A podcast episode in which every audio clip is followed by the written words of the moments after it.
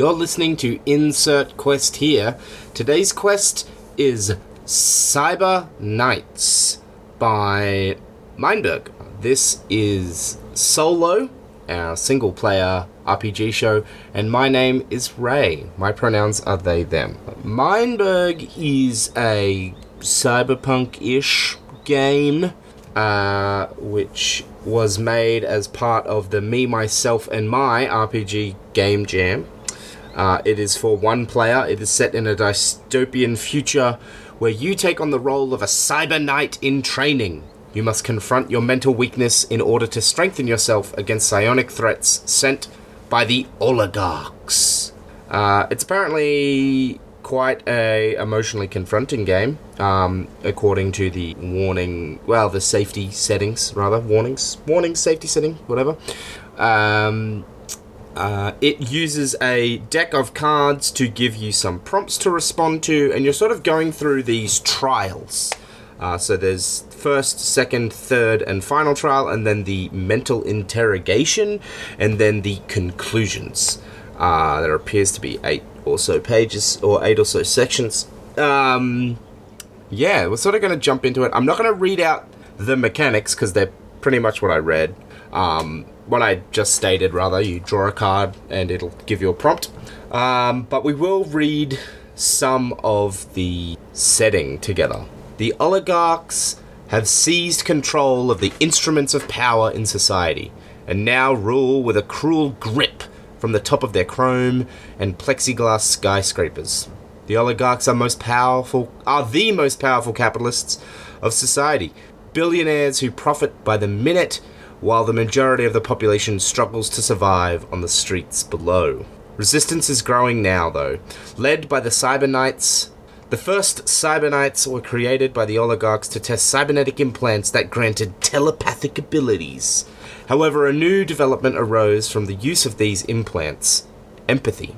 The Cyber Knights became capable of understanding the plight of their fellow humans and rebelled against the oligarchs joining the resistance and becoming powerful agents and protectors. Now, a second generation of telepaths have been created by the oligarchs, but rather than being cybernetic, these new telepaths are entirely robotic in nature. Their programming has them aligned permanently and forcibly with the oligarchs, and they represent the greatest threat yet to the resistance. The Cyber Knights must prepare themselves for these coming battles and have retired to meditate on their self image so that their mental fortresses will be impenetrable to these new threats. Um, I suspect that this might not have been written in. Oh, there's a few. I was going to say that this might not be written in English, but actually, I don't know if that's true. There's a couple of like sentence formats that I'm like, hmm, I don't know. I corrected them on the fly just so that it sounded fine, but it was like one or two words. Um, so yeah, the mechanics are that you draw three cards, I think. Um, let me double check. Yes, you have the four decks. Yeah, you draw. At the beginning of each trial, you will draw the top three cards from the trial's deck and choose uh, one to describe the basic outline of the personality. There it says choose on, but I think they mean one. Um, place the card you chose to use in front of you, and the rest of the cards you draw into a discard pile on the side. Cool. Um, the first trial, the exterior.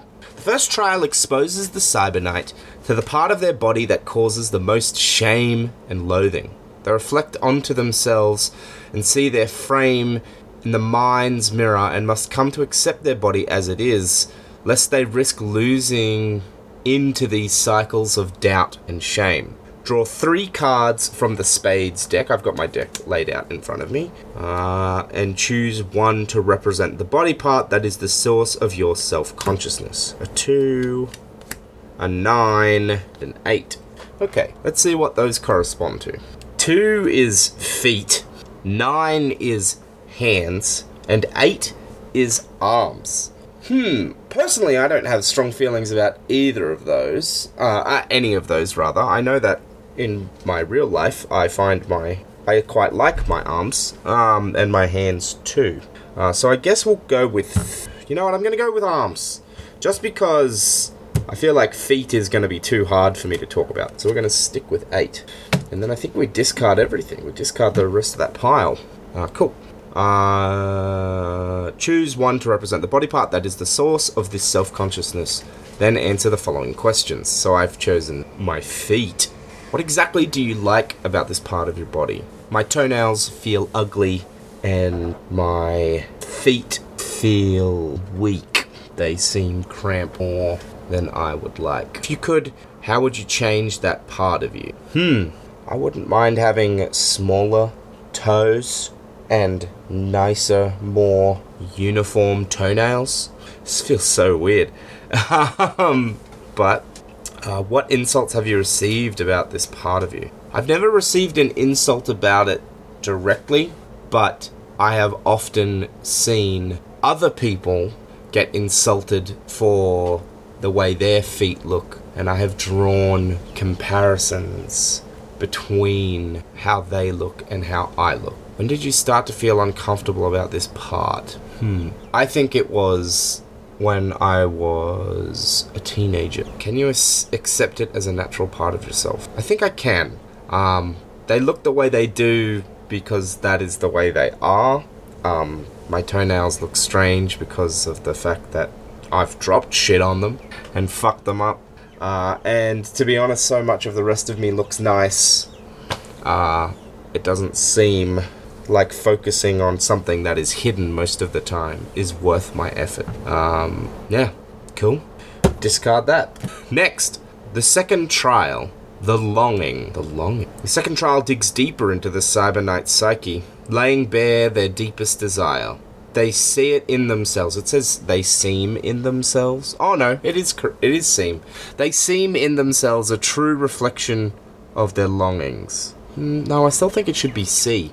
Um, no matter how much they might hide that aspect of themselves, no matter how much they try to appeal to their better nature, within the crucible of the second tri- trial, their naked desire is laid bare. So we're sort of looking into ourselves now. So the first one is sort of picking out something that you don't like. Yeah, okay, I see. Interesting. So the first stage encourages you to focus in on stuff about the outside of your body, and then we sort of dig deeper as we go. And I imagine we're going to move past stuff about the body. Like this is not really about the body. Um, your deepest desire. Cool. Draw three cards from the diamonds deck. cool. Not shuffled. That's fine. I'll just cut the deck and then shuffle it a little bit. There we go. 10, 5, 3. Ooh, cool, cool, cool, cool, cool. Okay. Um, so a 10 is safety, 5 is fame, hmm, and 3 is power. Kind of vague. Um, these represent what this what you long for. Answer the following question. What do I long for? Safety. Safety's good, but mm, fame. I'm gonna go with power because that's nice and dangerous. Cool. Power.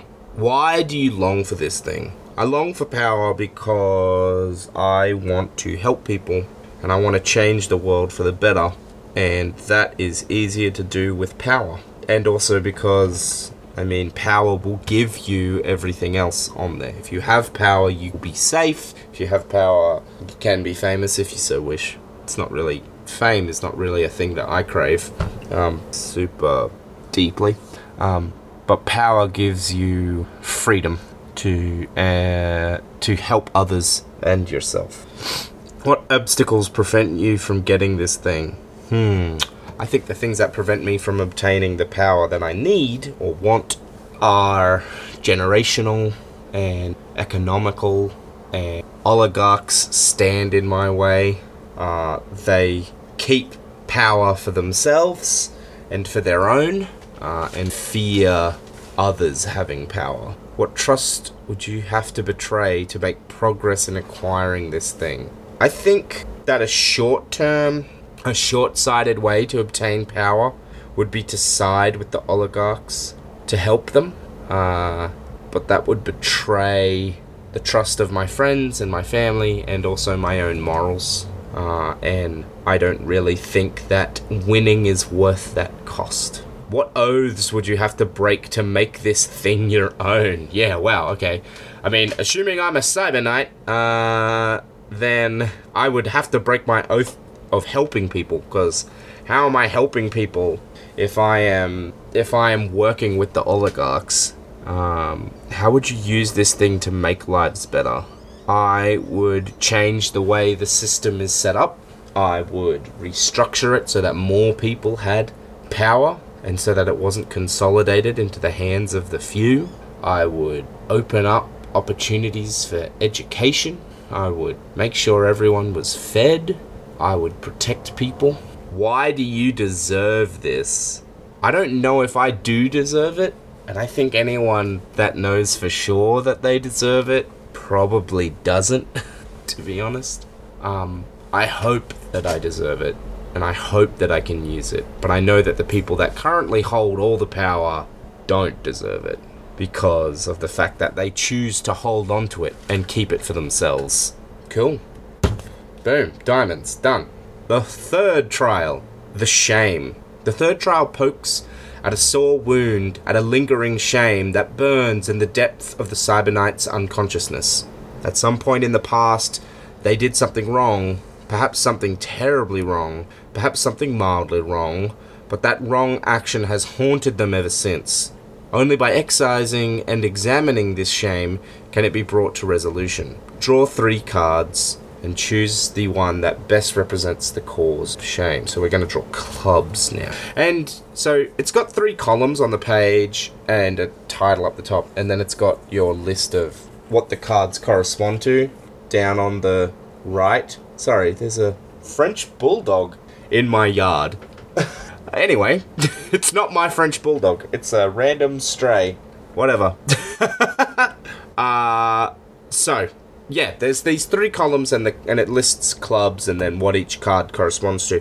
I think it'd be really good if the titles either in the um, in the content section or on each page had the symbol for the card suit next to it. Uh, it would just make it easier to know which deck of cards you need to have ready. But yeah, spades, spades, clubs, clubs. Um, cool. Let's shuffle this a little bit. Not really shuffled properly. Cut the deck. We'll shuffle a little bit more. A five, a ten, and a six. Okay, five is you ran from a trouble. Six is looked away from corruption. And 10 is supported someone vile. I'm going to take 10 off the table because I'm not interested in that one. 5 and 6 looked away from trouble or ran from. I'm going to go with six because this feels resonant with me. Um, I often feel like I ignore bad behavior too easily in order to try and protect myself. That's the one we're going to go with. Now we answer the following questions. Why does this deed still burn so hot? Because it's not one deed, it's multiple deeds. It's every moment of every day where you choose to ignore some evil. Why can you not forgive yourself for what you've done? Because there's still room for me to improve? Because I still can do more? Because I keep letting bad things happen to people when I could help? Who was hurt most deeply by your actions? I don't think that I truly know, but I think. I don't think I truly know who this hurt the most. It hurts me a lot but I haven't seen it hurt anyone else directly. But I know that it has. But that's the thing about looking away and ignoring this stuff. You don't see it. You are choosing to not see it. And so I'm sure that it has hurt friends and family and people that I don't even know. What consequences remain unresolved even now? I think that I continue to benefit from this corruption in some way. Um, and that I feel unable to make recompense because the benefiting from this corruption keeps me safe, and giving it up would render me powerless. What mitigating circumstances made you do this deed? Mitigating circumstances. I think it's that thing. It's the same thing that I said before. It's the it's the need for safety. If I'm if I if you cannot if you if helping another puts you in danger, then you've got two people in danger instead of just one. But that still feels like a cop out. And you can't and there's that thing of you can't help people if you if you if it makes you unsafe or whatever or it will or it will destroy you or whatever. But that just still feels like a lie. It feels like the people that are helping people are putting themselves at risk and they are putting themselves on. Feels like you could do more. But i think the mitigating circumstance is it would have put me in danger how can you turn this shame into a tool that propels you to do better? I think fighting to help people and to push that boundary and make myself and forge myself into someone who can help more widely, uh, using the guilt that I feel about being unable to help to push me forward. There we go. Clubs. Done. Next. The final trial, the trauma. The final trial of the Cyber Knight reveals their deepest trauma, the pain that they've never been able to truly heal, uh, that lingers on in scar tissue in their mind. Though it stings to look upon, it must be understood if they are to have the strength they require. Draw three cards from the Hearts deck and choose one to represent the source of this pain. Oh! Here we go. Let's see what we get. King, Ace, Five. Fucking fives. So many fives. Okay, five. You witnessed a horrible violence. Nope, I'm not gonna do that one. King. Cheated on by a spouse. Mm, grew up in extreme poverty. Grew up in extreme poverty! That is the one I'm gonna go for. Although I didn't grow up in extreme poverty, I grew up in, like, personally, I did grow up in poverty. Um, so I'm gonna do my best to negotiate this to the bit with the knowledge that I have, but hopefully it turns out okay. How old were you when this hurt happened? This hurt happened from the moment I was born. Who is the most responsible for that pain? The oligarchs are the one most responsible for this pain. Um, the oligarchs would have us believe that it is our family's fault that we live in poverty, or that it is uh, some fault of those from other countries or that it is some personal failing, but in truth, it is their hoarding of power and wealth that keeps us in poverty. How often do the nightmares come? The nightmares come whenever a bill looms, whenever you haven't checked your bank account in a recently, whenever you need to fix something, the nightmares return. This fear uh, of everything falling apart. What about this event makes it so hard to talk to other people about? I don't think it's the event itself, but it is the way people view it. Because so many people view poverty as a f- personal failing instead of failing of our culture or our society. And so it makes it hard to talk about because people want to make it a personal problem instead of looking at it as looking at it from its true cause, the oligarchs. When the chips are down, who can you rely on? I can rely on my friends and the other knights who I have gathered around me, uh, and sometimes my family. Can you keep going? I have to keep going, because if I don't keep going, the oligarchs win. And if I don't keep going, then it'll be worse for the people that come after me. And if I don't keep going, then I'll die. And to die would be a terrible waste. There we go. This is going to be an interesting one to content warning. Um, mental integration battle. Examining the suppressed aspects of self is only the first step in achieving true resolution. Next, the Cyber Knight must integrate them into themselves, fully and truly, without hesitation or doubt, to transform these forbidden things into the light of the self to make them bricks in the mental fortress rather than weak points. But this is a perilous task, one that involves not only confronting but embracing the parts of the self that the Cyber Knight most despises. This is a task fraught with danger, and one that must be done alone. Failure is perhaps inevitable, but the task must be attempted. Oh, I meant to take the cards from. Let's uh, grab this back. Correct, actually. Hang on a minute. Pretty sure. Alright, let's just double check that I've got the right cards. So we did feet, that was two, was that? Two of diamonds. And then we did... I should have realised that I was meant to keep them in front of me. I misread that. Um, then we did power, which was a twelve. Oh no, that might have been fuck. Um, power was a three of diamonds. Three of diamonds. Three of diamonds. Bleh. Fuck this up. Interesting. Um, you know, it probably did say keep this in front of you, but it wouldn't hurt to have that restated. Evidently, I missed it. Um, two, then you want six of clubs, and then we want an ace of heart. Cool. There we go. Um, cool. Uh, take the diamond card in front of you and guess whether or not the next card you drew from the di- guess whether or not the next card you draw from the diamond deck will be higher or lower than the card you hold. Ah. Okay, so I made a mistake here. I um I shuffled the cards that I discarded into the stacks that I had before. Uh, when what you are meant to do, when what you are meant to do, is uh, put them dis- discard them, but then keep the previous stacks intact. So I'm just sort of have to play it where it lies. Um, yeah, I think it did explain that, but I just sort of missed it. Um, I recall it explaining that, but I just misunderstood that we were going to come back to that. Um, that's sort of a component of these. Uh, I've played a few of these solo games, and some of them assume that you're going to play it blind, and others don't. Um, I did read over this to see uh, whether I would need to, uh, how much setup I would need to do, but evidently I didn't read this part thoroughly enough.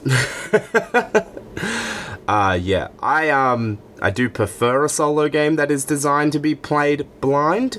Um, in fact, I prefer a game, any sort of procedural game with like where where it's leading you through, uh, to have all the information laid out um, as you go. Uh, I think this did do that, and I think that I just didn't read it thoroughly enough. Uh, but yeah, okay. So we take the diamond card um, and guess whether the next card will be higher in value. So my diamond card is a three. I think the next card will be higher. If you're right, place both cards back down in front of you. Um, the next card is higher. It's a King of Diamonds. Uh, otherwise, discard both cards and repeat for the remaining suits. Okay, cool. I all right. Um, for the ace, I think it will be lower. Ooh, it's higher. You know, it's a two. I should have guessed higher because there was no other way it could have gone. uh, all right, discard both cards if you are wrong. Um, cool.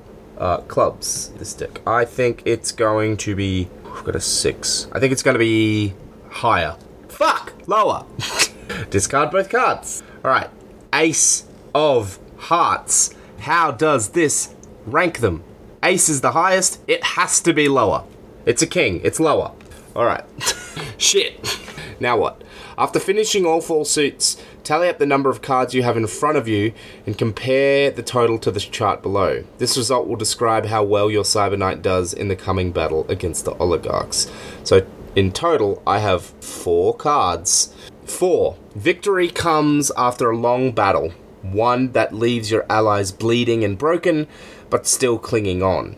You, however, have your cybernetic implants overloaded and destroyed preventing you from accessing your psionic abilities. Whew. Conclusions. With the story of your Cyber Knight concluded, it is time to move on.